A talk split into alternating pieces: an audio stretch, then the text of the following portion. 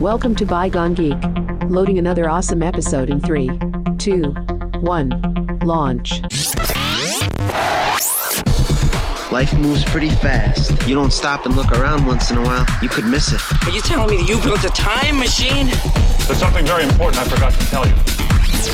Come with me if you want to live.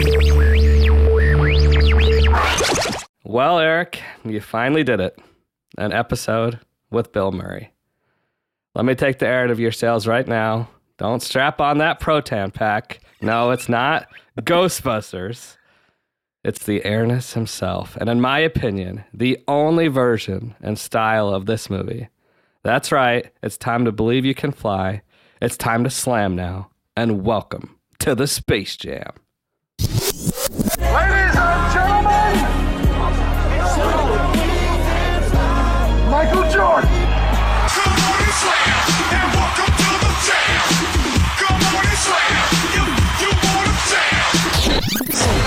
Listeners, don't be fooled by David. I asked him, I was like, hey, do you want to do this since you like Michael Jordan? You like the Looney Tunes? And he's like, pass, pass. Bill Murray is the reason why he watched, it, watched this movie as a child. Don't let him convince you otherwise. the legendary, the iconic. yeah, yeah. What if that was how the movie went? Bill Murray instead of Ladies and Michael gentlemen, Jordan. And, Bill um, Murray. and by the way, it pains me. It absolutely pains me because he's great in this. I love Bill Murray in this. Yeah. Like he's hilarious, and I I just think he, he's his timing like he is perfect in this, and Mm-hmm. and I and it and it. I don't know. So I will give the ah gosh, it really hurts my soul. Is this how it felt when I said Anakin, Hayden Christensen, is. Besser? You know, It just Ah burns right in your chest. Yeah. yes. Uh, but I, I love Bill Murray, and I love that in life now, as a kid, we probably all wanted to be Jordan. As a middle-aged man now, I'm I'm Bill Murray. it's true. I, I you know, yeah. At, at any time, I'm like, I use that. There's a they did a meme or a gif of him of maybe I can be of some assistance, and I'm like, yeah, all right, Bill, I'll use you on this one. So. Yes, Space Jam today. How did how did this um you know, in all your Rockies watching, did you did you have time for a basketball movie, Space Jam? I did. Space Okay. Jam. I was 11 years old when this came out, so I was a sixth grader. And I mm-hmm. remember this very vividly, mainly because sixth grade is when school dances started. It was the first year of middle school. This came out, and I Believe I Can Fly was like in every school dance until I graduated from high school. yeah. like it was in the rotate. It's still in weddings that I go to. like it's just forever locked. Those weddings aren't going to survive. Some of them haven't. You're, you are accurate. Um, but it, uh, but no, it, it it was a huge part of my childhood because it combines Looney Tunes, which I love, Tiny Toons. That like I was, I always watched those cartoons as a kid. Um, and I really, I mean, even with being a kid that wasn't like my parents didn't watch sports like on a regular basis, I still, I mean, who didn't know Michael Jordan? And I mean, all the players in this, Patrick Ewing, like, Greatest Rockies baseball player of all time. now, what's sad there is, I mean, he and in this movie he did play baseball. So Mm-hmm. you, as much as I joke on you with the sports and all that, it's like he did play baseball. So maybe Mm-hmm. he did. there's a, a tie in there. Um, okay, so yeah, you, like you're right. It- it- I, and we talked about this in our martial arts episode of of the the the mega the ultimate the first name you think of uh, iconic legendary we talked about it with Bruce Lee we we talked about it with Hulk Hogan when you think of basketball and when you think globally like you said it's Michael Jordan yeah, I mean, you and you live in in Ohio. You live in the birthplace of of the debated goat talk Yes, of yeah. Jordan or LeBron James. I still think, and this isn't nostalgia. I th- I still just think though, um, a hundred years from now, Jordan is Right. still synonymous with basketball. It's as true. great as LeBron is going to always be, and whoever, it's always still. I just I just have the. It's always going to be Michael Jordan. yeah. Yeah. You know, that's who when the aliens come to Earth, and, and that's who they're going to reference still, right? And, and that's Much just, like in this just it. movie, when the aliens came and they wanted Jordan. Except I love how their boss is like, "Who's that guy? Not a Looney Tune," and that's Danny DeVito. It is, yeah, very so- villainous sounding. Yeah, It's just this this movie. I mean, it it had everything. It It, had the. I have here in my notes the greatest hype train of an intro I've Yes. ever seen in my life. Well, and to start it with a little spark of nostalgia, just a summer sky, and then I believe I can That fly. moon? Play- oh God. And it's just he's, it- you know, it's kind of reminiscent of uh, the basketball scenes in Father of the Bride, just like a warm summer playing basketball in your backyard. But like, yeah, like uh, the "I Believe I Can Fly" song in the background, and young Jordan talking about, "I'm gonna play in college. I'm gonna play in the NBA," and the dad's like, "Whoa, whoa, you know, pump the brakes. Like you're you're going you're going a little crazy." But it's uh, yeah, I thought the same thing. It's so nostalgic feeling. You're like, "Oh, my childhood." Yeah. And man, it's like a four minute highlight reel that is sick with Jordan. Like it's super good. we talk about content, what I'll show to Harper and uh, age appropriate and all that. I've showed her that. Yeah. And she was like, I want to like to have a dance party in the living room. I was like, we're dancing to one song. I mean, when you get, I I listen to the Space Jam, "Welcome to the Space Jam" song, uh, like just to get hyped for a workout the other day, like as I was driving, and man alive, it really gives you the thrills, the chills after all this time. Like Yeah. it still has so so much staying power. And that intro, like he's shooting and his his ball is um it's not shiny, it's not fresh, it's very we- weather worn and and, Yeah. and and worn out and he's just he's got the the chain link uh, net uh, and it's just shot after shot after shot and yeah it is i love in memory uh, you know we we remember you know he's just out there playing basketball and as kids this is this is where they're, you know, uh, uh, you know, when we were younger, we got to play till all hours of the night, and our doors were unlocked. All that. sure, Grandpa, let's get you back to bed. You know, like that's that's this here. But it, his dad's like, it's midnight, Michael. Yeah. What are you doing? You know, but. It, there's a wholesome nature about that. I mean, I really do remember getting to play with my neighbor basically all the time. It- Yeah. there wasn't. It was like being in a casino, but outside. Like we didn't have a clock. We didn't even know what time it was. We were Right, just out yeah. there. And yeah, his dad, you know, shoot till you miss. Okay. I'm like, you know, I would have been very quickly back inside. Michael's just out there. I was, uh, dad's side, they're like, okay, we we gotta go inside, you know.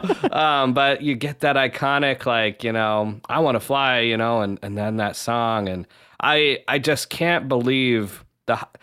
It's like when we get the Rocky montage, training montage, but right at the beginning of a Yeah. movie. Yeah. It just sets the tone for especially as a kid, just like you're in the you're about this is like this basketball thrill ride of a lifetime. It is. Well, and it's it's interesting because if you watch certain highlight reels, especially of like um, 60s and 70s basketball, you watch them modern day and it's like womp womp. Like it's Yeah. just it's basketball wasn't to me the style of basketball and these insane highlight reels, this these clips from this movie. Like you said, for all time, a highlight reel of Michael Jordan is literally the visual definition of basketball. Like it's just he he did it in a way that just gravity didn't apply to him. Like he just he he's so like and when you watch LeBron, when you watch all these other people that are modern day basketball pa- players, yes, they have great highlight reels, but there's something like how like you even referenced with the martial arts um, madness episode. When I reference that Bruce Lee is forever locked in nostalgia, when you see him shirtless fighting nunchucks that's martial arts.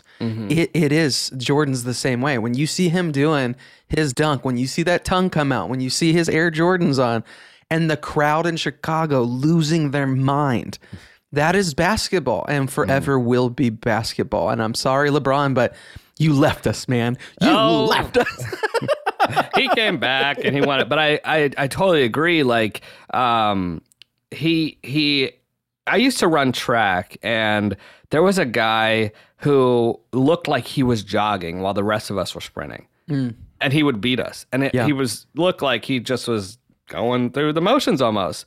Jordan was so swift and smooth on the court and in that highlight reel and all that, like, yeah, it's a hype video, but I mean, that's just how he played all the time. He was just that good. And it was just, I mean, he was a superhero as a kid. And the Looney Tunes were, in their own right, global stars. And as kids, we love them too. I mean, this was the craziest. We didn't really think about it now, knowing what we know now about multiverse and mashups and all mm-hmm. that, right? This, when you think about it, was ahead of its time, in my opinion, of this global blend of sports and cartoons. Yeah. it's insane how how how how good it was. And with this is kind of weird because we talked about we did um the super mario brothers movie as this new um ba- all animated mario brothers movie is is is in theaters uh you know we talked about well what if they were able to blend a little bit of cartoon and the real world and and we saw that with who framed roger rabbit and and just like what can work here and and you know i thought they did it flawlessly with space jam Yes. and and and i just thought the way jordan who's not an actor and i'm not giving him an oscar for this or anything like that but i thought he was he definitely held his own to be talking to basically what a green screen Yeah. Yeah. i mean nothing's there yeah. you know Yeah, all the uh, from what I saw online, all they did is they had stand-ins that were similar eye lines to what Bugs Bunny would be, to what the Monstars would be, and uh, so yeah, he's looking at people that are just completely in green, like suits, um, just just so he has a set of eyes to look at. But it had to be, yeah, the the, the era of green screen that we have today. I feel like this is definitely one of the first ones, other than maybe like a predecessor before it, just a few years before it, was um, uh, Who Framed Roger Rabbit. Yeah. Of, but at the same time, I feel like it was that was a, a cutting edge movie, but this was just like so. You were pulling a human into a loon, the Looney Tunes world, and they did it in such a whimsical, a whimsical way, and um, and I can't even imagine the amount of work. I know I saw something that said that they estimated that it was around one million individual sheets of paper were Oh used in order to animate this whole thing. Um, and I be- I believe it, and I think it just goes to show too. It, it's pre CGI. Like those were hand drawn animation cells, just like how Looney Tunes originated. Is real animators sitting at a desk. Every single second, they're drawing a new picture for every frame. Like it's just, it's mind blowing. It's it, it so really, cool. It really is mind blowing. We went to Disney and we watched the artist draw and animate. I mean, it's just still. I'm watching it and I still my brain cannot like translate it from that to screen and how it just is happening almost effortlessly. But so much effort is going into this. But it's just crazy. Like, how does that paper go to this crazy, insane movie that we that's beloved that we just watched? Um, there's little things I noticed this as an adult rewatching um, that you touched on about like how the, it's a a, a human uh, an, uh, stepping into the cartoon world, and one of them was because they could have totally let this go, but like he's in this golf club uh, golf attire and his his his spikes from his golf shoes get stuck to the cartoon wooden basketball floor. And it just is as a kid that's a throwaway scene because it's the next scene to get his shoes and his gear totally get that but i love that little little touch there Yes, there's yeah. something about that that i really like oh, that's fun that's that's really cool and it blends the adult and cartoon world Yes, Um, absolutely. now you said you were in sixth grade, I'm talking about the all-encompassing of how you were into Looney Tunes. Everyone knew Michael Jordan. Um, did you say this was a theater movie for you, or Bullseye, or and and was this um, big family time, wholesome? Everyone can watch. Like, was your even if you weren't into basketball, was your sister into this? You know what I'm saying? Yeah, uh, my I do. My sister loved this as well. She was she's the same way. You watch any VHS of us, and we have our Colorado Rockies ball caps on. um, but I we both yeah we both were obsessed with Jordan. Um, I mean it's hard not to be a '90s kid that wasn't. Um, but I remember like this was a like this was more of watching with friends that mm. like ev- that it was just this kind of everybody across the board was watching Space Jam. And because I remember, like, I'm pretty positive I saw this in theaters with friends for somebody's birthday. Sure. And then on top of it, with the second it came out at our video rental store, I remember renting it. I remember we bought it. And then I remember even like the next year, like in seventh grade, a teacher, like the week before summer, just popping it in as a I don't want to teach today p- wheel out the TV cart and let's watch Space Jam. Um, and my girlfriend in sixth grade bought me the Space Jam soundtrack, and I still have it to this day. I have that original CD with the Looney Tunes orange logo on it.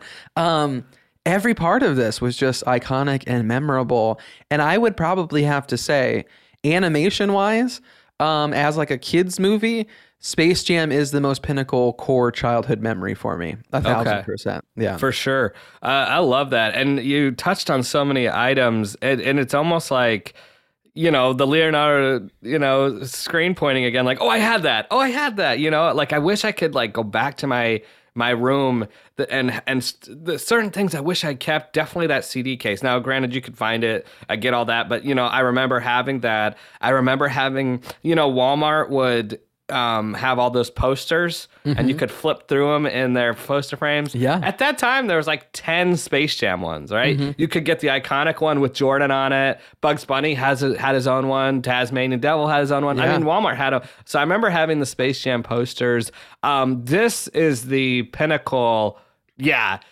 It's Johnny's birthday, and we're going to Space Jam. I mean, that is a classic just birthday movie. Um, I don't remember if I saw it in the theaters, but I just remember having the um, clam. I had a clamshell VHS, and we just watched it all the time. I played basketball all the time. Um, you wanted to be Jordan. I remember having Jordans as a kid. Um, one of the Oh, same. your mom pairs- actually bought you Jordans? Nice. She did. I didn't steal them. I didn't steal them. Uh, I, I you stole the Jordans and filled them with uh, like 20 different action figure WWF uh, wrestlers. Yeah. Yeah, right. Um, I, I did have a pair of Jordans. I did have a, uh uh black and a, with red lettering Jordan jersey. Um, uh, basketball was just one of the just I just loved it, and I loved Jordan. He was on um, a cartoon.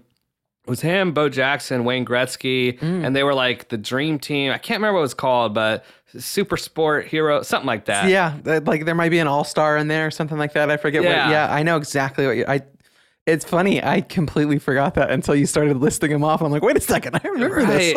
And they'd fight enemies with via sports, and Yeah. it was just awesome. And then you have this movie. So Jordan just was a larger than life. It still is a larger than life character. Um, and what what we all say? Like, oh, be like Mike, right? That was always just iconic. But you know, I talked about having. Um, just a lot of stuff uh, encompassing Space Jam. So then it got to talking to my friend Morgan, who also loves basketball, loves this movie, and I reached out to her, and and and she's got some some great memories. So we're gonna do an audio drop of her talking about her love for Space Jam, and then we'll kind of unpack it. All right. Here we go. So my first memory of Space Jam was probably around the time I was three or four. Um, I remember watching the movie and just being obsessed with it. I'm still obsessed to it to this day, but I remember thinking this is the best movie I've ever seen in my young life.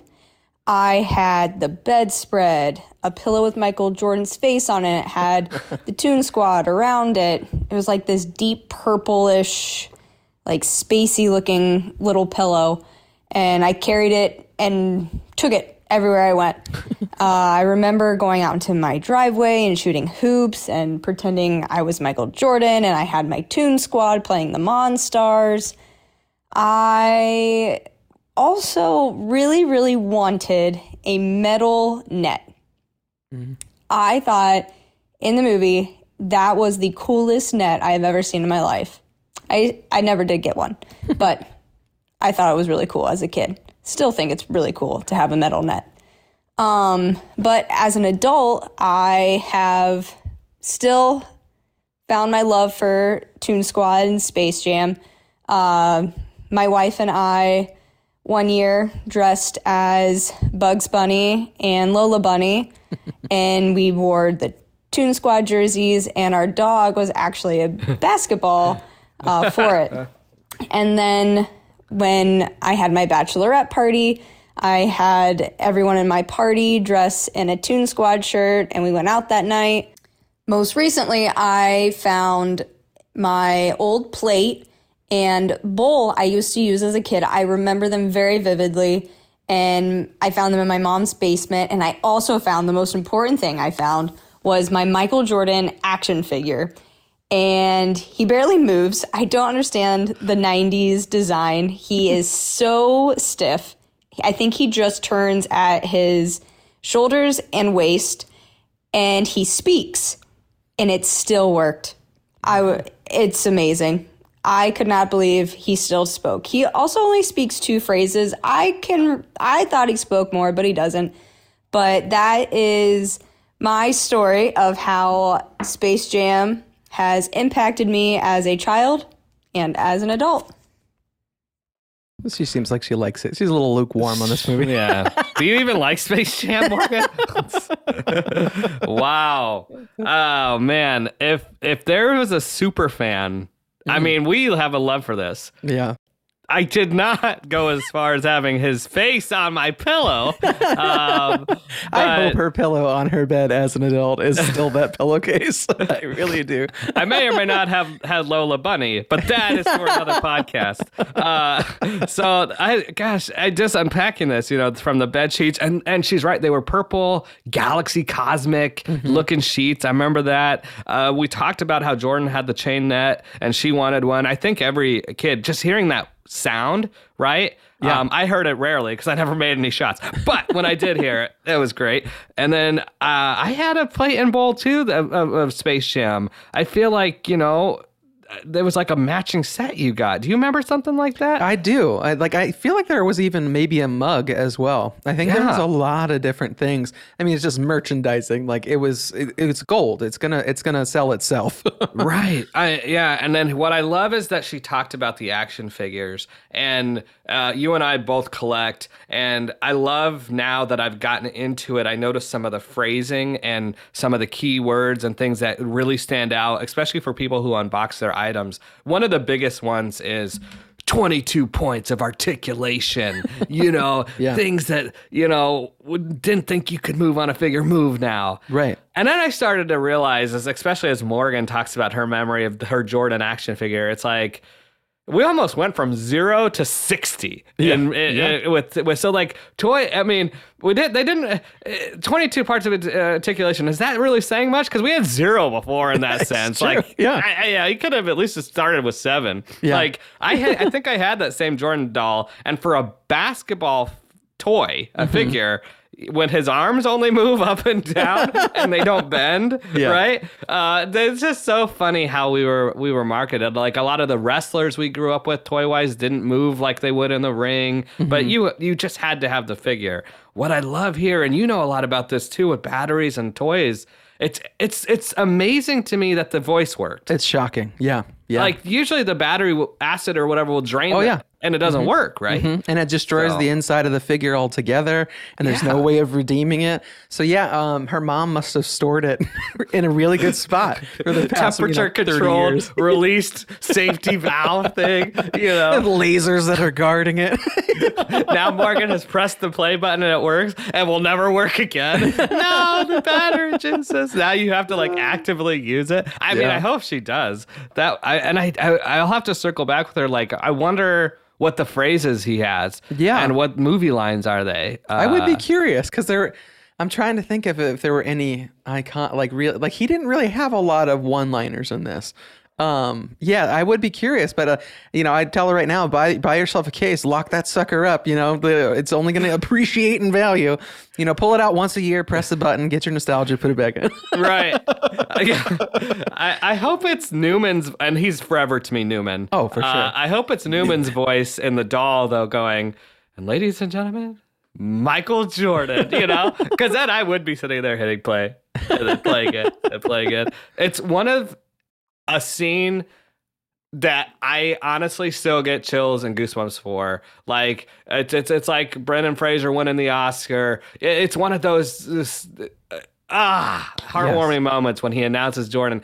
I, I love that it's so good that we all get lost that there's an alien spaceship on the baseball field, yeah. a cartoon one no less, but Jordan's back, you know. I I do love I'd love that. So one thing I got to talk about uh, one of her her memory is I was in the bachelorette party and I thought that was one of the coolest um theming squad shirts ever. Uh, her idea of all uh, having Toon Squad Space Jam shirts, and I was I felt like such a kid. I was so giddy ordering it and and repping the Toon Squad, and so just uh, awesome reliving her her her childhood memories and and getting to be a part of that and um I think we all did that same thing where you know you're the mon- no you're the monstars we're the Toon Squad you know? Um, but but funny enough when we talk about merchandise and toys I had every Michael Jordan Space Jam figure. Like if you end up looking at the uh, what what I love about our well they still do it in, in toy advertising today. You look on the back of the box there's the other versions of the character or other parts of the line right that Right. exist if you looked at the back of the box, I I saw a pack actually at my collecting toy store I have here, and it had all the ones. I was like, oh, I had that, I had that, I had that, and and they they did the same thing that they did with Batman and Ninja Turtles. They put him in a blue Space Jam uniform, a, a, a, a, a black Space Jam uniform. Like he only wore the white one, Right, But yeah. it's just so funny that. Oh well, now that there's a blue version. He's wearing a blue jersey. I need that one. Yeah, you know, yeah. that's that's that's how they got us. But I remember having all those. He came. There was a little. Um, this is a podcast, and here I am doing uh, visual. Uh, but he had a little little finger hole on his uh, hand Yeah. to hold a basketball, and I'm amazed that that thing never broke off. It wouldn't have mattered though, because I lost that darn basketball Oh, about a million times. You know, I wish they had supplied more of those, but just like I, I, I had all of those, and and there was one where he could turn his his waist and move a little bit. Um, but so, funny enough, this is where this is one memory that I uh, stands out about the Monstars. I had a I had the stuffed animals of those. Oh, really? And they were comforting to me. Oh. That's the weirdest thing. I actually love. Makes sense. carrying You're also around. fond of Anakin and Darth Vader. You're a dark It all makes sense now. The Bill Murray stuffed animals in the trash, and I'm carrying around the Monstars. But so yeah, I want to hear what. So you did you have some of these toys or stuffed animals? I, I felt like Michael McDonald's even did. I think they something did. with Space Jam. Yeah, they had they had a Happy Meal toys. Um, I do. I remember having the Jordan figures that had the hole in his hand Yeah. for that basketball to, to go into.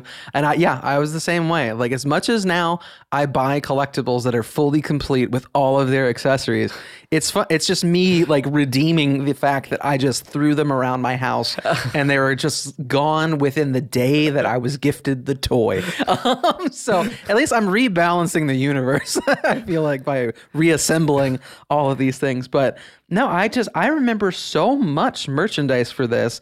I do feel like a lot of the toys that I got from movies were from McDonald's Happy Meal toys. yeah. Because they were so accessible. It was so easy to get like a Happy Meal after like school or something like that.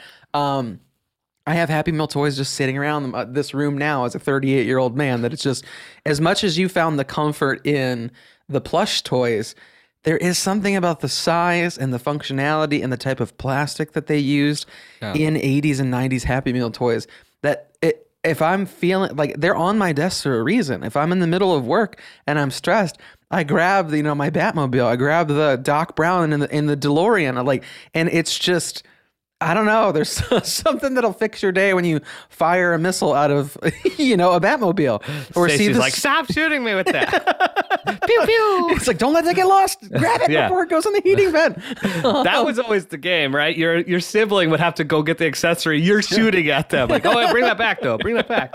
Yeah, I know you can't see out of that eye, but pick it up and bring it back. It's to your left as they're bleeding on the floor. Uh, that's dude. When Harper opens up a toy with accessories and like you know, same with me. I'd hold that little basketball and flick it out into Mm-hmm. the ether, and I'm sure my mom would be like, "Oh, that's lost now forever." you know, I'm like saying, Harper, you got to keep all these accessories together. Yeah. You know, this hair clip to Belle, her hair is gonna you know be worth the millions of dollars. But, yeah, no, dude. There's something about those McDonald's toys that are just. Well, first off, they were really good. they were. They were Yeah. paint, the paint jobs on them, the plastic they used, the detail they had on them. Yeah. Um, the move even I, honestly some of those articulation on the McDonald's toys were better than regular package toys you could get in the store. Yeah, yeah. You know, I, I have the same way with you. That has been a love of going back and looking at old McDonald's toys and the licensing licensing rights they were able to get. I mean, it Oh, was like yeah. a match made in heaven. Um, uh, you know, I still collect some now. Um, I remember getting some Disney ones not too long ago for like I think it was the 50th anniversary that they were doing. Dude, they did not feel the same. Like no. it just was a kind of a disappointment. I was like, well, there's not even a, even a little bit of weight to these. Yeah. Well, know? I've seen ones that it's just like they give kids it's like little like perforated cardboard things that like you just pop out the and I'm like that's not a toy. Like Right. what do we do? This this is a very depressing meal, not a happy meal. like what are we doing here? Yeah, Um, we did, we Harper got something that was like build your own cardboard boombox. I was like, why? Not even gonna work. it's cardboard. What's she gonna do with this? Uh, yeah, I don't know. Uh, Just give give give them something that has a little more meaning. Um, but yeah, so I I do have a, a memory of like pistol. Uh, was it Pistol Pete or uh, who's the who's the guy that Oh, shoots? Yosemite Sam. Yosemite Sam, yeah. Yeah. They definitely did a McDonald's toy of him. They did the but they did Bugs Bunny. So I want to talk to you about that. The Looney Tunes, um, because this was interesting for me. I remember my cousin having a video game for the Looney Tunes, and it was an, for for Nintendo. And I remember playing that. We were very much so a Disney family. So definitely Donald over Daffy. Um, but was still like the Looney Tunes. But I wasn't ru- like like I just done I, I don't remember Bugs Bunny always being on. Was Yeah. the Looney Tunes a big like staple for you? Yeah, the Looney Tunes were huge for me. I, I feel like I, I I was DC and Marvel. I was Disney and, and Warner Brothers. Like I, I watched Looney Tunes, Tiny Toons, Animaniacs, um, all that sort of stuff. Oh, Animaniacs, But then. I also had like my grandparents and my parents. We had shelves of the white pillowcase VHSs for Disney. So like we we were both like in any given day, I was bouncing back and forth between uh, Looney Tunes and the original kind of Disney characters. Um, there was something a little more i don't know it's almost like as much as it's like marvel and dc i feel like it's similar to like disney's coca-cola and looney tunes is pepsi Yeah. It's- That's a good know? for Uh, sure. yeah it's kind of like the i feel like it's it doesn't looney tunes is huge but it, it's not as huge as what as what disney is like disney is so iconic um but again it's it's impressive to think that it's like when you think about like you said donald and daffy it's two ducks, but they're wildly different characters. Like Right. it's for them to make an animated duck be compelling in both sides of it. Like it's it, uh, it's surprising they both survived in the same era. Like you would think that kids would have just just chosen one, and that would have been it. And that Yeah. oh, if you if you watch Daffy Duck, you're a loser. like I'm I'm just doing Donald. um, but uh, yeah, because it was something I didn't even notice as a kid. But this movie has a dig at Disney, like Yeah. in it. which I, and it's over naming their sports team the Ducks, um, Yep. which I thought uh, completely that's way too deep of dialogue for you know six six uh, grade Eric to understand. I totally when I heard it, I was like, they just make fun of the Anaheim, Duck- you know. And I started going that, by like as a kid, I was like, that's a line I did not even remember or would have understood. Or again, and that's what's so great about this movie. The the bits of dialogue it has are definitely for the adult parent watching because the rest of the movie it's just fun and antics and sports and I I personally uh, I grew up with another movie I think you did too called uh, Eddie Whoopi Goldberg she becomes the coach of the Knicks Yeah. anytime I got to see the real athletes in movies it was like a dream come true because Yeah. you know oh I got to watch the the game they're in and now we can the game's over but I still can have them in my life but putting on the movie yes, this the way they did this to me was so clever. The fact that the Monstars have to get figure out basketball and they they they went to the actual games to steal pro players uh abilities it's im- it's it's just like perfect story storytelling it is. you know, it's like how are they going to get good? And then getting to see, you know, Patrick Ewing, Larry Johnson, Muggsy Bogues, who was my favorite because he's I think shorter than me, and here he is playing in the NBA as an as a starter. I mean, he was like definitely a hero. Um, uh, Charles Barkley. Charles, you know, and then uh, I think it was Brad, um, the tall. I can't remember his name, but Bradley something. He was a real tall guy. But you know, I mean, these were also larger than life guys, superhero guys. Well, I had all their cards. Like I collected all the car. Like I, I, weirdly, I remember uh, when it came to basketball cards, the biggest ones I had, obviously Jordan, but Barkley and Ewing, like were huge. Like Pat, like there was something about Barkley and Patrick Ewing that were just like. To me, as equally as like you know, like Mount Rushmore, that they're next to Jordan at that time of '90s basketball. You thought of those guys too. Oh, yeah. it's just there I, I agree with you because like when I rewatched this, there was part of me I'm like, oh wait, okay, the, yeah, the Monstars they possess the, and I'm like, oh no, and then once you realize, because I think Patrick Ewing's the the or is it Barkley? I can't remember. Uh, oh, they go- Barkley. yeah, Barkley. And Yep. it's like when they go up his nose and then they go back to and then the second that glowing basketball, I'm like, whoa, I remember like they still they steal their talent and and Yeah. I, then all the comedy.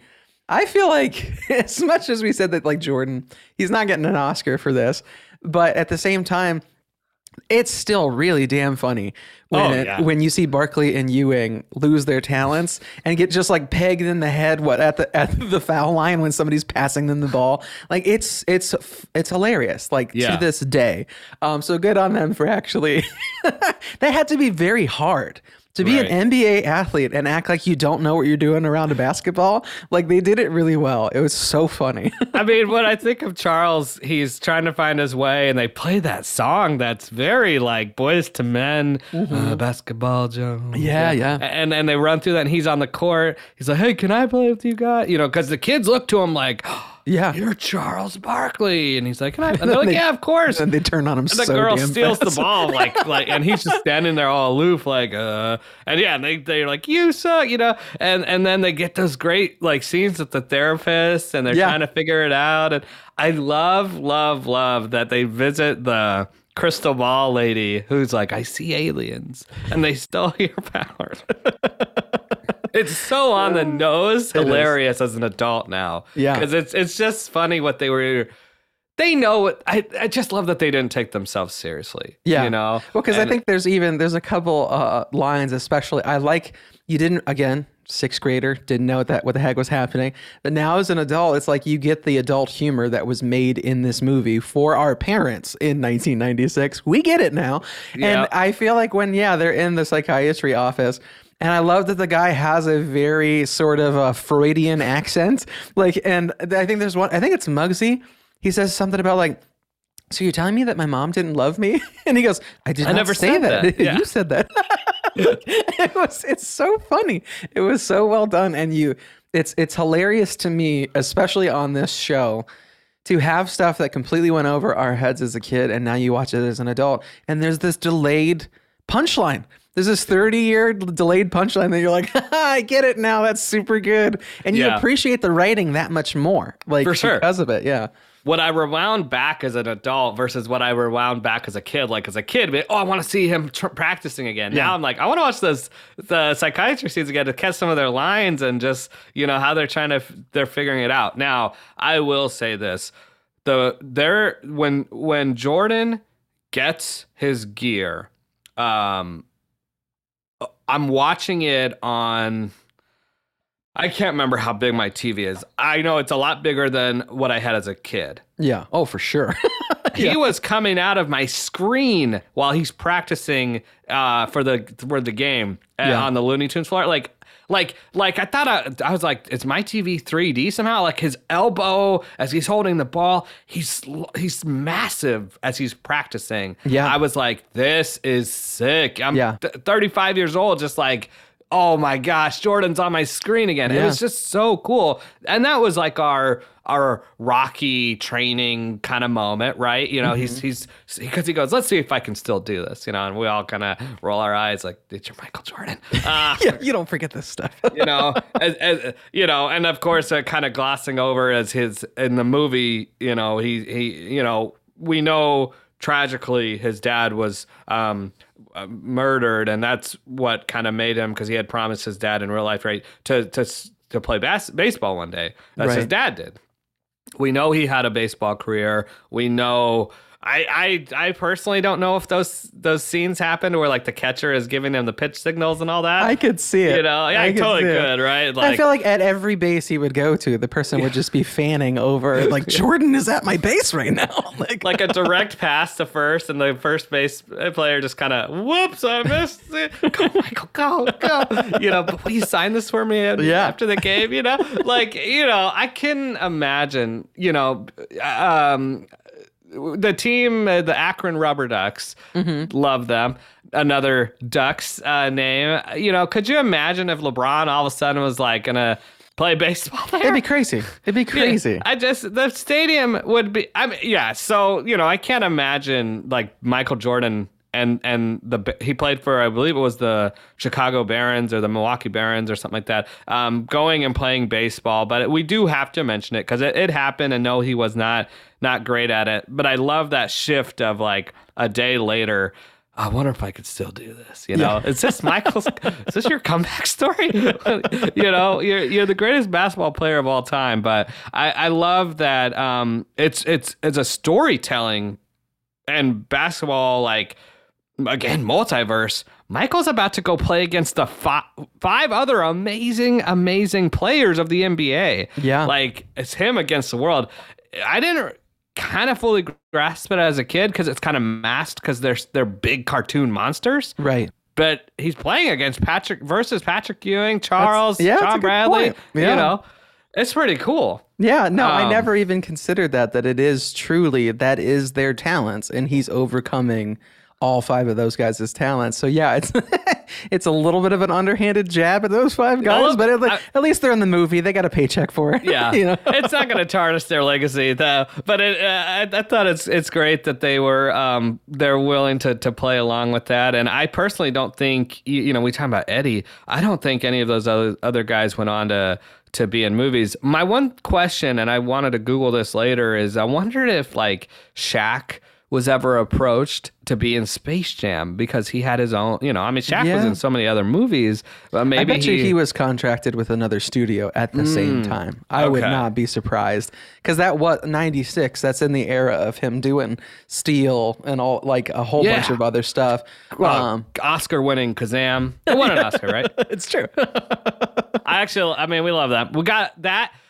I, oh man. Okay, here we go again. now the Space Jam episode pivots into a Kazam episode. right here we go. Uh, you know, these are our these are our movies, and this is maybe nostalgia, just really old man yelling at the moon. But when new things come out, it really, really resurges me to really stand up for what we had growing up. This Mario movie that's out now could be the best movie on the planet. Granted, our movie we got was not, but it's still our movie. It's Right. still our childhood. It's still our 90s, 80s. We love it. And and and I I was still gonna I loved the Kazam movie with Shaq. I love that Steel movie he was in. I love this Space Jam movie, which kind of switching gears. I know the other Space Jam movie exists, and I know we referenced LeBron James earlier.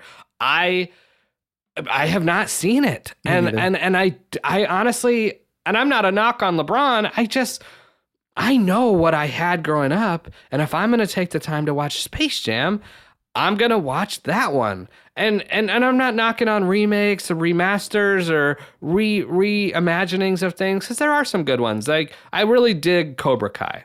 Yeah. And I will watch Karate Kid and Cobra Kai. But I am not I I just didn't think this new Space Jam looked good, No. and maybe too much time has passed because I'm not watching Looney Tunes now, or uh, I don't know. But I, I felt like the Space Jam we got, graphics wise and storytelling, was like good enough for that time, well ahead of its time, that it still works now. Yeah, yeah, I agree. And it does make me wonder because I was I was looking at, at different things about this movie and apparently at the time when it came out, even though like you and me are obsessed with it, Morgan is obsessed with it, any kid of the 80s and 90s, like the, this movie was a pinnacle part of their childhood. But weirdly, it only made 90 million dollars in its original release. And what's considered a blockbuster in the 90s was over $100 million. Oh, wow. So it's like right at the cusp of being a blockbuster. But there was it was actually ranked 18th in the top movies of 1996. uh, when it came to actual like monetary blockbuster releases. But it, so it makes you wonder. It's like if you talk to our parents back then that were our age, like did they look at this movie and be like, "Oh, that Jordan guy and the Looney Tunes, this is dumb." And as much as we're like, "Oh, LeBron and the CGI Looney Tunes, ah, I don't want to like." And so it, I'm curious if kids are even adopting the new version because of the old version. Like, will this new version 30 years from now be an episode on a nostalgia podcast when we're in, you know, senior living homes, like talking into a corner, thinking we're still recording our 6,000th episode? um, like, I don't think it will be. I think people will still Yeah. be talking about the original. I, I hope so. Yeah. I, so I didn't. Did you see this new one? No, I did No, not. yeah. And even when I did the rewatch of this, uh, HBO has both of them on there. Yep. And it suggested when I was watching the credits that it's like, do you want to watch this one? And I was like, cancel. and Yeah. I continued watching the closing credits of the original Space Jam instead. You know? Yeah, it just and and I guess it made me start to think. Okay, David, is it because I do love LeBron James and I, I lived in Ohio? Like I, I get it all, but like if I guess if I had to pick my own a if I had to pick my own like basketball player to be to replace Jordan, I wouldn't have picked LeBron. I honestly probably would have picked Kobe Bryant. Or going back to Kazam, I would have picked Shaq. Um, I just think their personalities would have really worked better. And again, I think LeBron James actually has some decent acting chops, but he just wasn't it just wasn't wouldn't have been my choice or, maybe just a totally different movie a totally Yeah. different sports movie where the looney tunes need help like a, a baseball movie or or soccer or whatever Right. i, I, I Or, just or doing a true sequel that brings Jordan back. But it's just like I would, but I feel like I wouldn't be surprised. I mean, Jordan hasn't done a lot of public facing stuff for quite some time. Yeah. So it was he was probably approached with it year after year after Oh, year sure. since '96 and just you know turned it down. But I do I think it had it it could have had the ability, like you're right. To switch into other sports of that era, like the top, you know, do a Wayne Gretzky hockey one with, like, Yeah. you could literally have plugged and played that plot line with Yeah. every single sport. Yeah. The 90s. Yeah. Like the Monstars want their event, or he's got a new thing he need, you know, more on Moron Mountain, which I love. um, but I totally agree. It, it, it, the story can write itself. Just replace the sport. So I have we have our Space Jam, you know, and I think this one's called Space Jam New Legacy or something like that. I just, you know, maybe if the girls want to watch something like that down the road, but you know, uh, getting back to to our Space Jam, I was very fond of the the the the Looney Tunes humor in this movie though. I thought it was I think it's still one of the best jokes ever and I try and replicate it. Bugs Bunny, you know, they ask him if they've ever seen Bugs Bunny and he describes them and then he goes, "No, I never heard of him." I think that's one of the best uh, just jokes and the way he does it is so great and and the way the the the little monsters and then they pull up their blasters and like okay you know because they say we're gonna capture you all and blah blah blah and, and then the Yosemite Sam is like no one's taking us and and they show hey we've got our blasters too and we we're, we're, we're we mean business. We may be small you know. I, I just thought they held their own as as well. One of the scenes though and this is kind of what I want to see this is interesting to me as as we're adults now but we we get the team and we get the tryouts and Lola Bunny makes her way into the, the basketball court. And of course Bugs Bunny is you know lights out of his mind here. Um you have you have to pick would you? And it's interesting. One's a bunny one's a rabbit. Lola Bunny or Jessica Rabbit? Who would you pick one's a human Um, when I and I feel like if we ever do an episode of Who Framed, Who Framed Roger Rabbit, um, Jessica Rabbit, I'm like my child brain exploded. like I was just like, what is this? Um, yeah, like that. I, I loved Lola Bunny as well. I thought she was super cool, and I didn't realize she was invented specifically for that for Space Jam. She didn't Yeah. exist before that movie. Um, but yeah, I'd have to say Jessica Rabbit. Okay, good. no, I, I, I think it's it's just it's a funny question because one is literally a bunny and they're both cartoons. But I thought you know young David probably did have a crush on like Lola Bunny because of the way they kind of they made her and it was fun and and I loved though like she is a strong character like donut what it, uh, doll Don't Yeah. call me doll. You She know, was. And, and and she's got great basketball moves. And Jordan was like, "Oh, this this girl can play." But I I thought like the way um they came together. It's it's it's a my rewatch was like. When is the game? Like, you know how in some movies the big game is what they'll talk about the whole time, and then the game itself is very much at the end. And I like, where's the the character building and, and all that? And I and it was it was very enjoyable in my rewatch to kind of see the flow and and the pacing of this and how they really did kind of let the the team develop. Um, I still love the scenes with like as an adult, especially and as an adult, watching Larry Bird, Bill Murray, and Jordan on on the golf course. You know, I thought their their lines about how. I, again, I gotta give props to Murray. I mean, he's how he's talking about, hey, you know, the the NBA, the players are mentioned, they're gonna need replacement players. That's that, you know. Can I still go? And I love Larry. Larry Bird is deadpan comedy is actually pretty good too. He's like, yeah, no, yeah. you can't do it. You know. Um, and I like you- when, when when Jordan gets sucked into the hole, and and uh, Newman is taking his picture, and Bill turns towards him and goes, "What kind of camera is that? Don't point that at me!" and he like snatches it out of his hand and throws it into the woods of the golf course.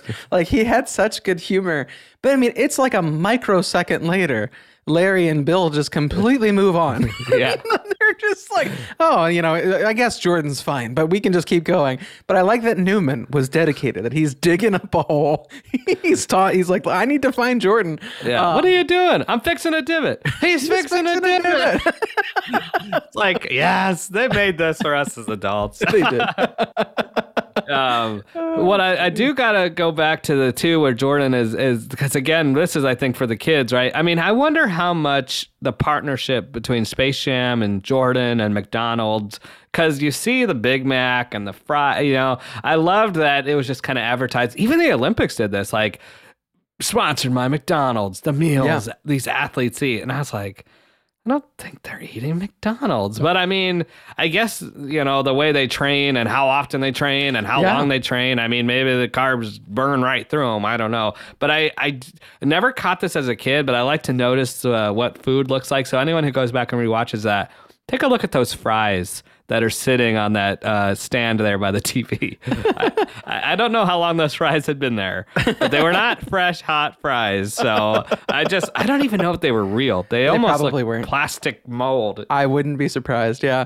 Well, and even when um, there's a scene where Newman, when he opens up, uh, like I think it's, I forget, I don't know if it's a locker room or something like that, but he references to Jordan. He's like, "Oh, we got to head out. We're gonna get you." You got to eat your Wheaties. You got to eat your Big Mac. You got to this, this, this, and it literally everyone that he listed was an endorsement deal that Jordan had at that Yeah. time. So it, Yeah. he made money off of that line. It was even though it was a Oh, yeah. joke, he made endorsement money off of that line. Um, Oh, yeah. but he, I mean, everybody endorsed Jordan of that era. Like he, you, you print his name on something, and it's printing money. And I think that that's what's funny to me now as an adult is as a kid growing up in a house that was a hundred year old house in a very modest, like conservative Ohio town. When they showed Jordan's home, I was like, oh. That home's amazing. You watch it now as an adult, and you're like, Jordan does not live at that house. Right. And like then you look up, like the house that he actually lived in at the time was in Chicago. And can you take a wild guess how many square foot his Oh, original man. house is? And it's not that tiny one that was Yeah. in Space Jam. It's Oh. a shocking number. Just what I'd be curious what you, you think it would be. Oh man, square feet wise? Yes. Um, give me a medium range square foot size of a house, I guess. Uh, I- like I would assume that that house that he was in was as a large house in Space Jam. So that was probably like a 3,500 square foot house, and that's considered big. That's considered Right. like a very luxurious house. Um, seventy five. 56,000. Not 5,600, 56,000 square feet. It's like a compound. It is like it is the Jordan compound. He has a gate with a number 23 like welded on it in metal. Um, it's it, it's it, for the past ten years he's been trying to sell it, but it's so branded to Jordan. I mean, it's everything in it is Jordan. sure. So you have to be a mega fan in order to get it. But, uh, Morgan. yeah, seriously, Morgan, you, me, we need to just pull together Bygone Geek Universe, fourteen point nine million dollars. We can do this. Could you imagine the? I mean, the amount of rooms in fifty six thousand square feet for a podcast studio. It's unmatched. Oh, man, that's insane. He he did do uh, the Last Dance on Netflix, and I don't know if that was filmed in wherever he was living, but I mean, yeah, that place was just uh, massive as as well. I think it was. I think that in his interviews in The Last Dance, I think that's his living room. That's just the living room.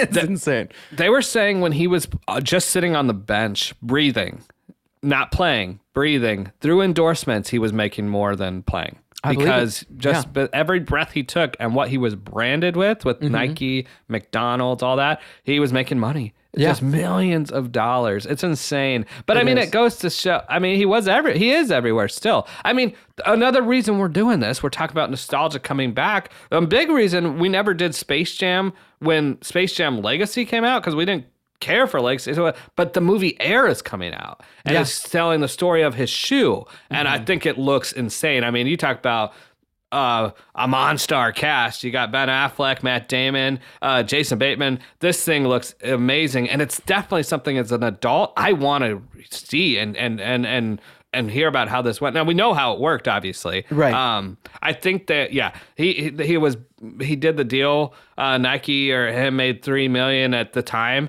and now he makes five million a month in Jordan believe it. sales. So Yeah. like three million for a year. Now he's fi- making five million a month. It's Yeah. just insane. Yeah. Um, but I do love watching um, sneaker episodes on YouTube because they're all all these Air Jordans are like wrapped in sealed sealed plastic. I mean, Yeah. the guys are wearing gloves. You can't touch them with your hands and get your finger.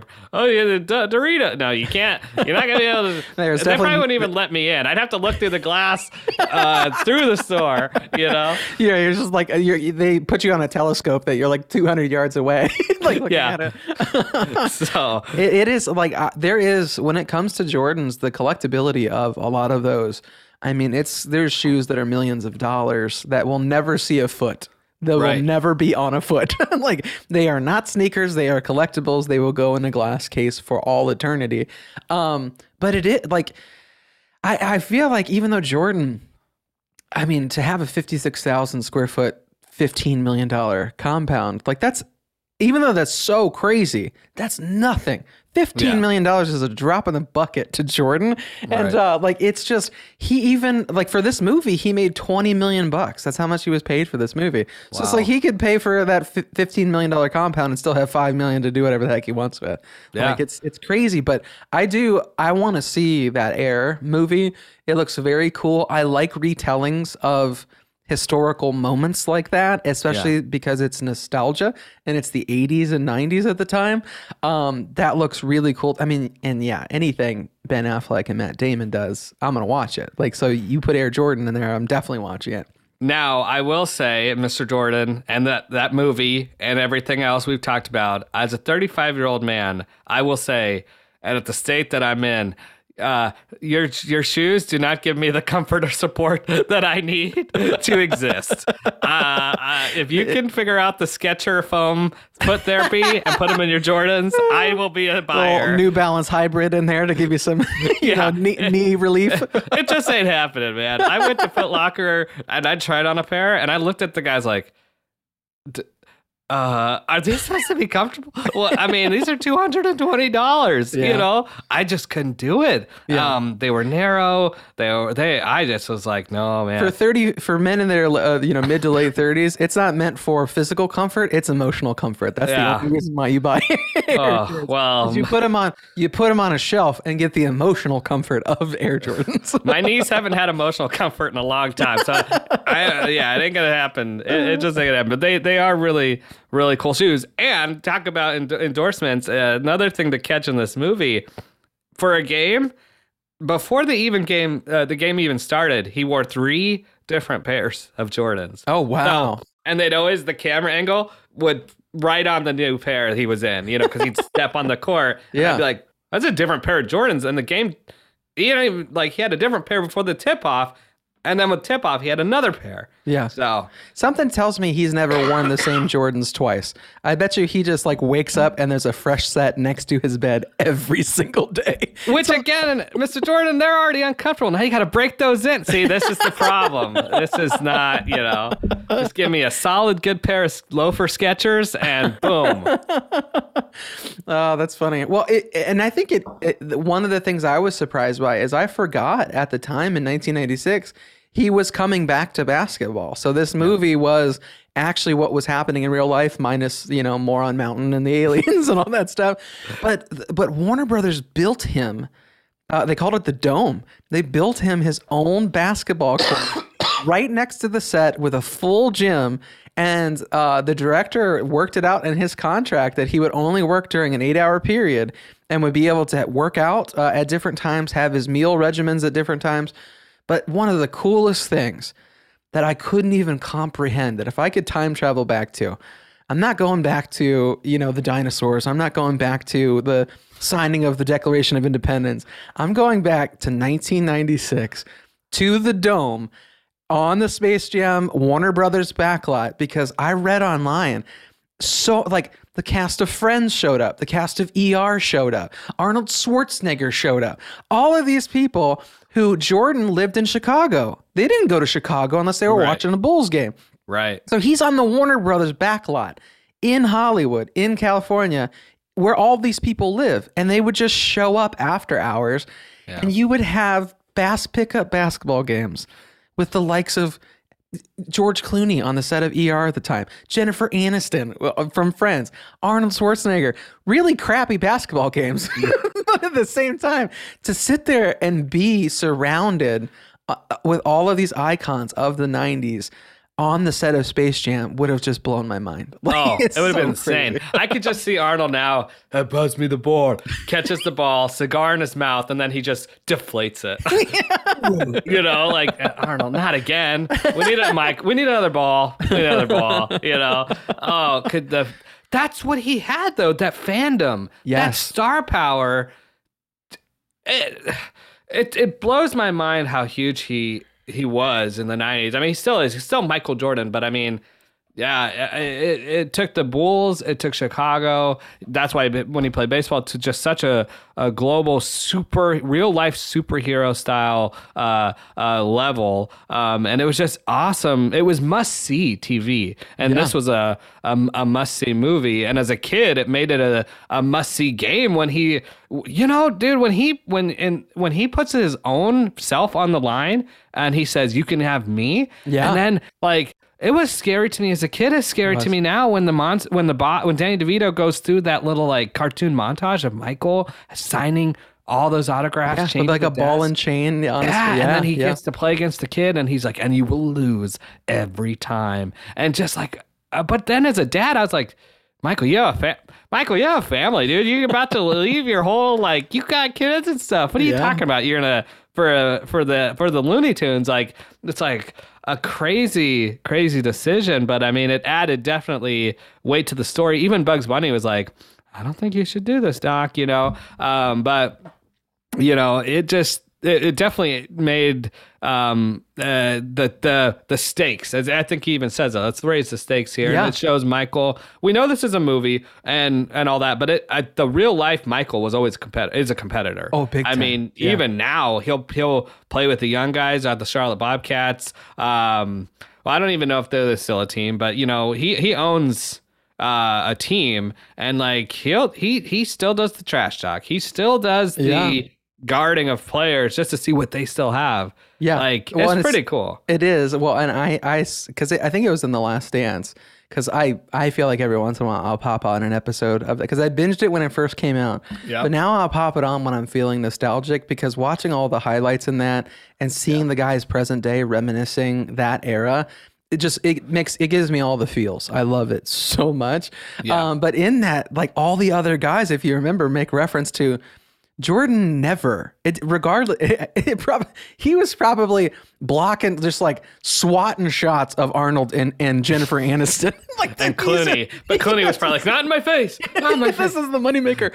Um, but like I get, he did not do things. Just he was not half button it. You know, No. to use your terms.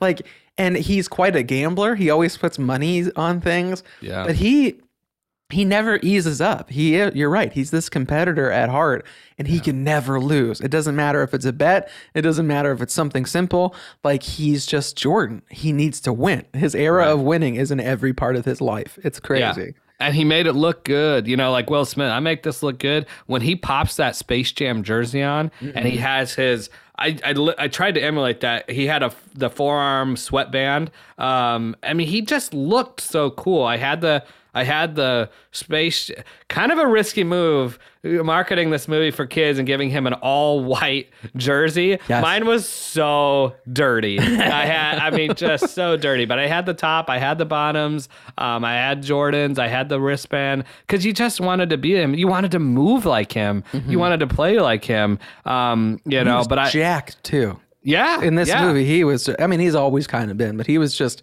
he's at the peak of his career just shredded. There, i think there's one sequence towards the beginning of the movie that he he doesn't have his shirt on and he's on the phone like and he's looking at like i think the highlight reels of barkley and ewing losing their That's abilities. he's eating McDonald's. Yeah. and he's just jacked out of his mind. Like he's just he's yeah he's the pinnacle of fitness the pinnacle of basketball the pinnacle of everything.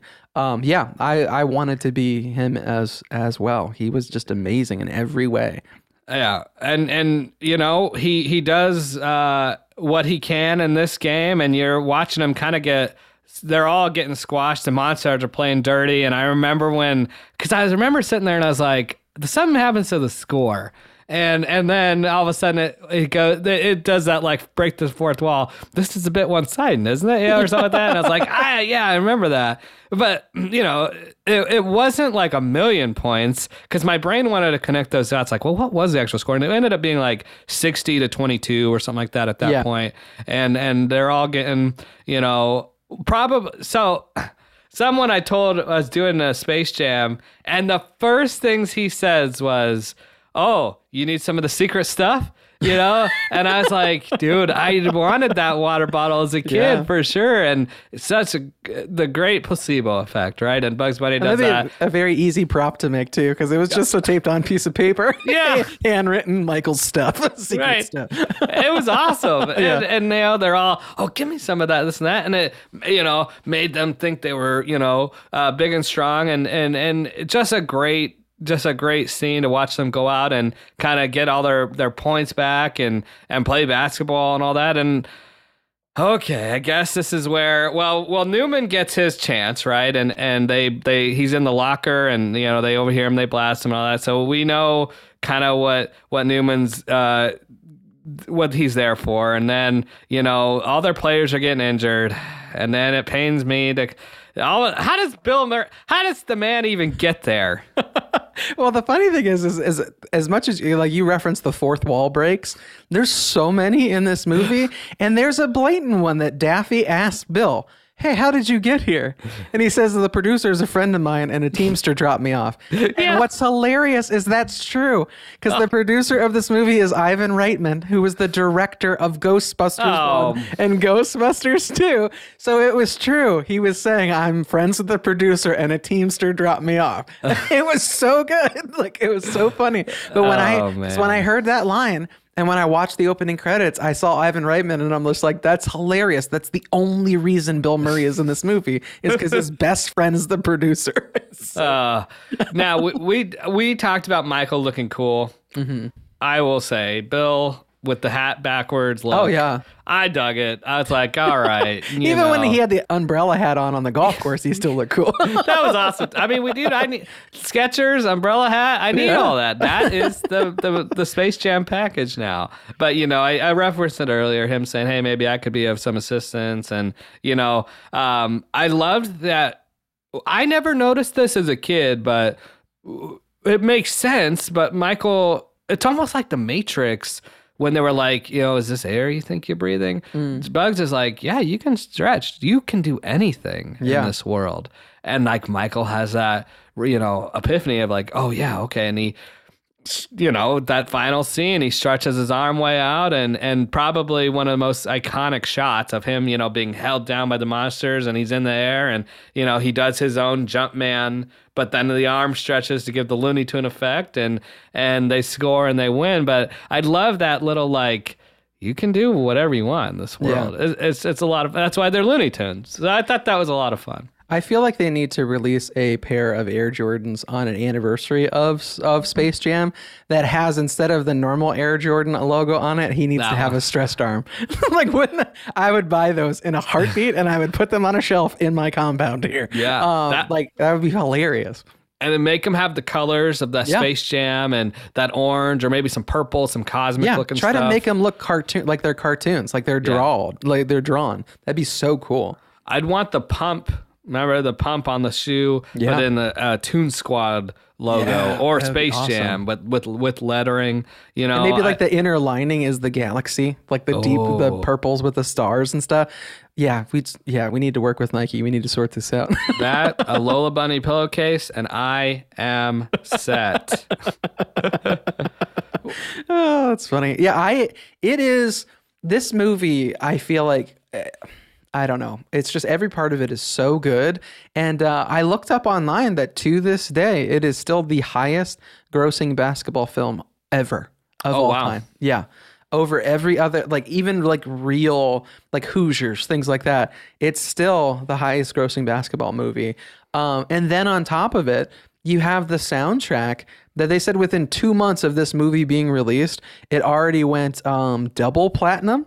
And then by 2001, so just five, what, five years later, it reached platinum status six times over.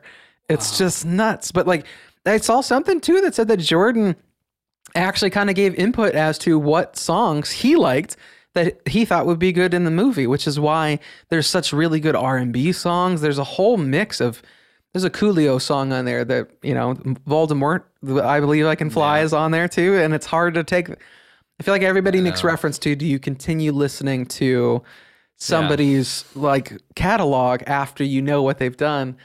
I believe I can fly still gives me chills when I listen to it. It's hard to take that away. It Chris really- Rock has a really great joke on his new stand up where he goes, you know, so, so people people have canceled our we cancel who we want to cancel. People cancel R. Kelly, but you didn't cancel Michael. Yeah. Michael Jackson, and Yeah. it's because he had better music. You know, it's, it's, it's a great joke, and, and it, it is true. Like, ah, man, where where I and that's where R. Kelly, the "I Believe You Can Fly" is probably, I guess, as a kid, like Thriller or you know some of other of Michael's number one songs, right? Um, but yeah, so And it's true because, like, I think the reason why it gives me chills is because it was in very emotional parts of my childhood. Yeah. But it's like it's at the slow dances when you're afraid to ask somebody to dance. Like it's it's at these pinnacle moments where it you're you know you're with a girlfriend, you're with your friends. Like it's it's just cemented in my brain as like oh this song means something emotionally. And i had totally forgotten actually until i did the rewatch and i'm like damn it this is an r. Kelly song. Yeah. It was my like ugh, how do i feel about this? Because you're right dude. It was at all of our dances and and just holds a memory. And you know uh, i'm trying not to let I, now i just picture the kid and playing the basketball and like Yes, yeah. um that still that midnight summer uh, night and the moon and all that and i, I just remember those good feelings for sure Well, and this, I mean, to top it all off, to have the cyclical nature of this movie, for it to start with "I Believe I Can Fly" of young Michael with his dreams and aspirations, to then Michael getting off the spaceship. And you're right that that and which, did you ever think you'd say that? And then to Michael, Michael getting, off, the spaceship. What? What did he say? Okay, Grandpa. It's so true. Yeah, when Gen Z is taking care of us, we'll be like, "What the heck is he talking about? Michael Jordan on a spaceship, on a baseball field? What's going on?" Um, but no, like you're right. Like when Newman does the "Ladies and Gentlemen," Michael Jordan with "I Believe I Can Fly" playing, it's so good. It is, it's yeah. so good, and it's emotional, and it- it's just you couldn't change that. If you took that song out of that scene, it would change that scene. It really would. Yeah. yeah, and they're all cheering for him, and Yeah, it, it is great. And then, yeah, that's what's crazy though about the movie is like then it kind of wraps up and and he he returns to to basketball. Um, I can't remember if he was in number forty five at the end of that movie in the movie Yeah, because he does true. switch to forty You know, um, but and then and uh, the movie. The mo- well, I do love that he goes back and gives them the ball and is like, "Guys, touch the ball, touch the ball. You know, you want your powers back, or you know, you're gonna have a bad game for the rest of your life." And you know, then then they all they they. I, I always wanted that glowing ball, and I, I don't know if they ever sold it because it reminded me of that glowing the illuminator, you know, of the football. And so I was like, I wonder if they ever advertise a if you a, a glowing ball somehow. You'd have to press a button and it would have that effect. But um, but there wasn't glow up basketballs. I remember. Yeah, I don't remember. Yeah, because even in the movie, when you rewatch it, the basketball that they're holding is like full CGI. like that, it's just like they couldn't even do it with practical effects. But it would be. You're right. If they did it like Luminator style, like uh, but with a basketball, that would have been sick. Yeah, I think it was cool. Mm-hmm. neon, like glow in the dark green. Uh, but then you'd also wouldn't you need a glow in the dark hoop? Yeah, that's that. true. Yeah, So, yeah. Uh, but you know, he, he they're like, "Hey, Michael, why don't you play?" And then. Does he say again? Oh, let's see if I still got it. Like, Yeah, he does. You just proved that you do. Uh, but you know, and then we get the quick back in the Bulls, uh, Michael Jordan. You know, and then uh, and then he and then he dunks, and and then it's over. Yeah. And I honestly remember as a kid just being like, rewind and Yeah. watch it again. you Yeah, know? it's so true. Yeah, I, I I feel like that this was something that all throughout middle school I probably watched hundreds of times with different people, and it just it cemented um it just cemented Jordan as more than just a basketball player. Yeah. Like it's just he's now part of Hollywood. He's now uh, like has the highest grossing basketball movie of all time and mo most appropriately Michael Jordan's movie has is the highest grossing basketball movie of all time. Um it's impressive and it deserves all of its accolades and I do sincerely hope that like I mean it has the same with I mean I know that I'm going to introduce this movie to Lucy like Yeah. you you're going to introduce it to Mara and Harper like it's just sorry LeBron man like I don't Yeah. I don't think his is on the back burner because this one's so good. Right. And honestly, I'm glad it's the number one uh, basketball movie because I would agree. I'd really have to think about ch- other childhood basketball movies. I watched Hoosiers, um, but that's definitely raw oh yeah, and real. And you know um uh just you know gene hackman you know um yeah a great movie. But i would have to go my number two basketball movie honestly again staying whimsical air bud Mm-hmm. you know and i wished space jam would have taken that route like we got the air bud movie and then he did other sports he did soccer Yeah. he did football He did a you know yeah. like I, you know, a talented dog but Space Jam, do that again. Give us a new sport.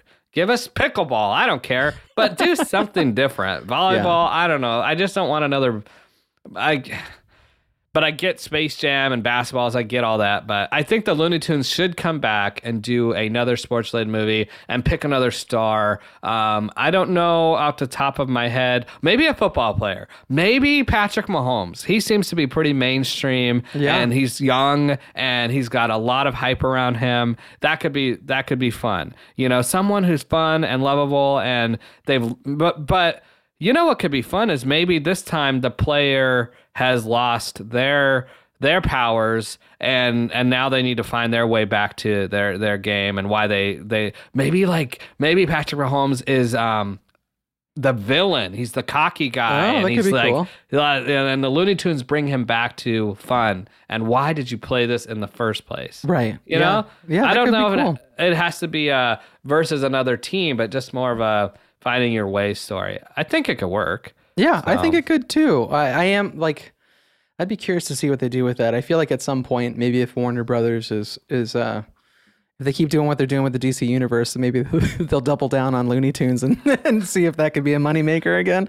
Um, but no, yeah, I, I I wish they would have done this new legacy one in a different way than they did. Even though it's like, yeah, I'm criticizing something I've never watched, but I just know it's not Jordan's. It's Right. not it's not Jordan's. And even the the the three dimensional CGI versions of the Looney Tunes, no, I want them more two dimensional. Like Yeah. that's what Looney Tunes are. They're not these. It's not a 3D world. Like it's it's it needs to be in that classic way. Um, yeah, maybe we'll get something in the in the future because I feel like franchises like this never die. They're just gonna Right. keep keep coming back. Um, but yeah, I tried to. The funny thing is, is, I did try to look up, much like I do in other movies, if there's any fan theories about this. There aren't any. I feel like uh-huh. everybody is just like everybody's just loves it the way that it is. But there is part of me when I watched it as an adult recently for this episode that I'm like, oh, did he when when they were calling the pitches for him and trying to get him on base, did he get hit in the head by a ball? And then because it was after that point, the spaceship shows up and the and everybody's like, what's that? And all the chaos ensues. But then he ends up back on the baseball field. So is him regaining consciousness is him coming off of the spaceship and it wasn't there the whole time. No, Um, he's just laying there still, and they pick him up, and Michael Jordan. Ah, hi, hi, everyone. It- yeah, I mean, with star power, he could get away with so much. It's like that episode on on uh, Thirty Rock, Jon Hamm's character. He's so Mm-hmm. good looking that people are just like, you can have whatever you want.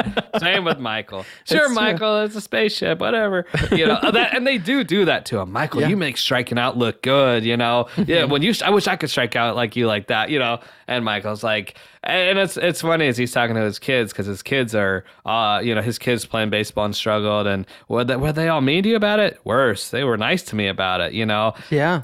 Be an interesting like that's why I do like the Last Dance because we got a real look into him and his persona and his life and and I like things like that about him or or Steve Jobs, you know, because um the the the decision making power they have and like the pressure on them like there's what's that heavy lies the crown kind of thing Yeah, yeah. like you know uh, he really they really did have a lot of pressure on him and and and everyone was like he can walk on water and you walk on eggshells around around Michael. Like we want this to be perfect. They knew it was big money for baseball for that minor league team, you know. So it'd just be interesting. He he. This is kind of getting philosophical here, uh, but you know, I wonder how many people he had around him that were actually real to him, like about to him, like calling him out on stuff, you know, instead of just yeah, I would think it would probably only be family.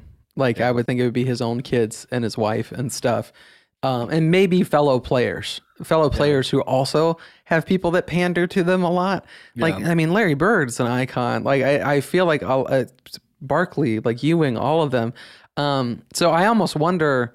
Similar to like uh, with our love for wrestling, that it seems like a lot of wrestlers marry each other. That like Yeah. you, and it's because they only understand each other.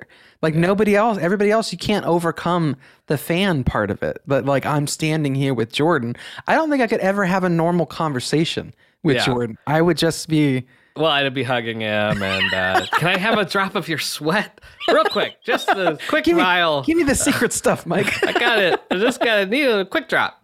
Not- not- and then just, oh hey, how you doing, Mike? Real. Then I try and be real cool, like, yeah, you know, podcast, Bygone Geek. But the sweat drop would first have to happen, and then we'd have to. Oh, and then I'd do the forget me not from Yeah. Men in Black.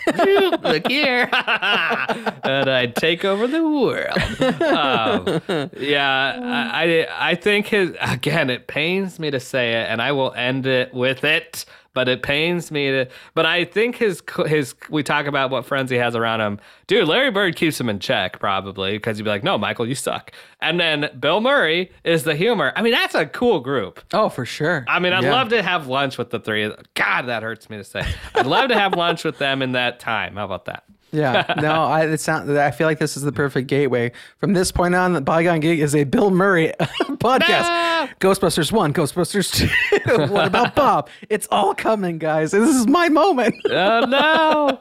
I do want to say thanks again to Morgan for that wonderful, wonderful um, memory. You could hear just the passion and love and nostalgia she has and still ha- had and still has for this movie. And I just think it's really cool. We talk about why we're doing a podcast. She got married. Um, I want to say it was last year. This movie was 1996 Yeah, and she would have saw it a little bit later. Um, but she was a kid still, and uh, Mike Jordan, if you're listening to this, Warner Brothers Space Jam, she she carried the love for this movie and had it be a part of her wedding. Yeah. That's really cool. I love that, and it's just awesome. So Morgan, I'm uh uh thank you for for for the memory, and it was great to relive that and and and talk about it. Yeah, for sure. Um, yeah, I c- couldn't have said it any better. So thanks for everybody for listening. And until the next time you see us or hear us, be sure to live your life with just a little bit of whimsy and spit shine. spit shine. It's the spit shine. Thank you for tuning in to Bygone Geek. Please rate and review our podcast and follow us on Instagram at Bygone Geek. I don't know the future. I didn't come here to tell you how this is going to end. I came here to tell you how it's going to begin.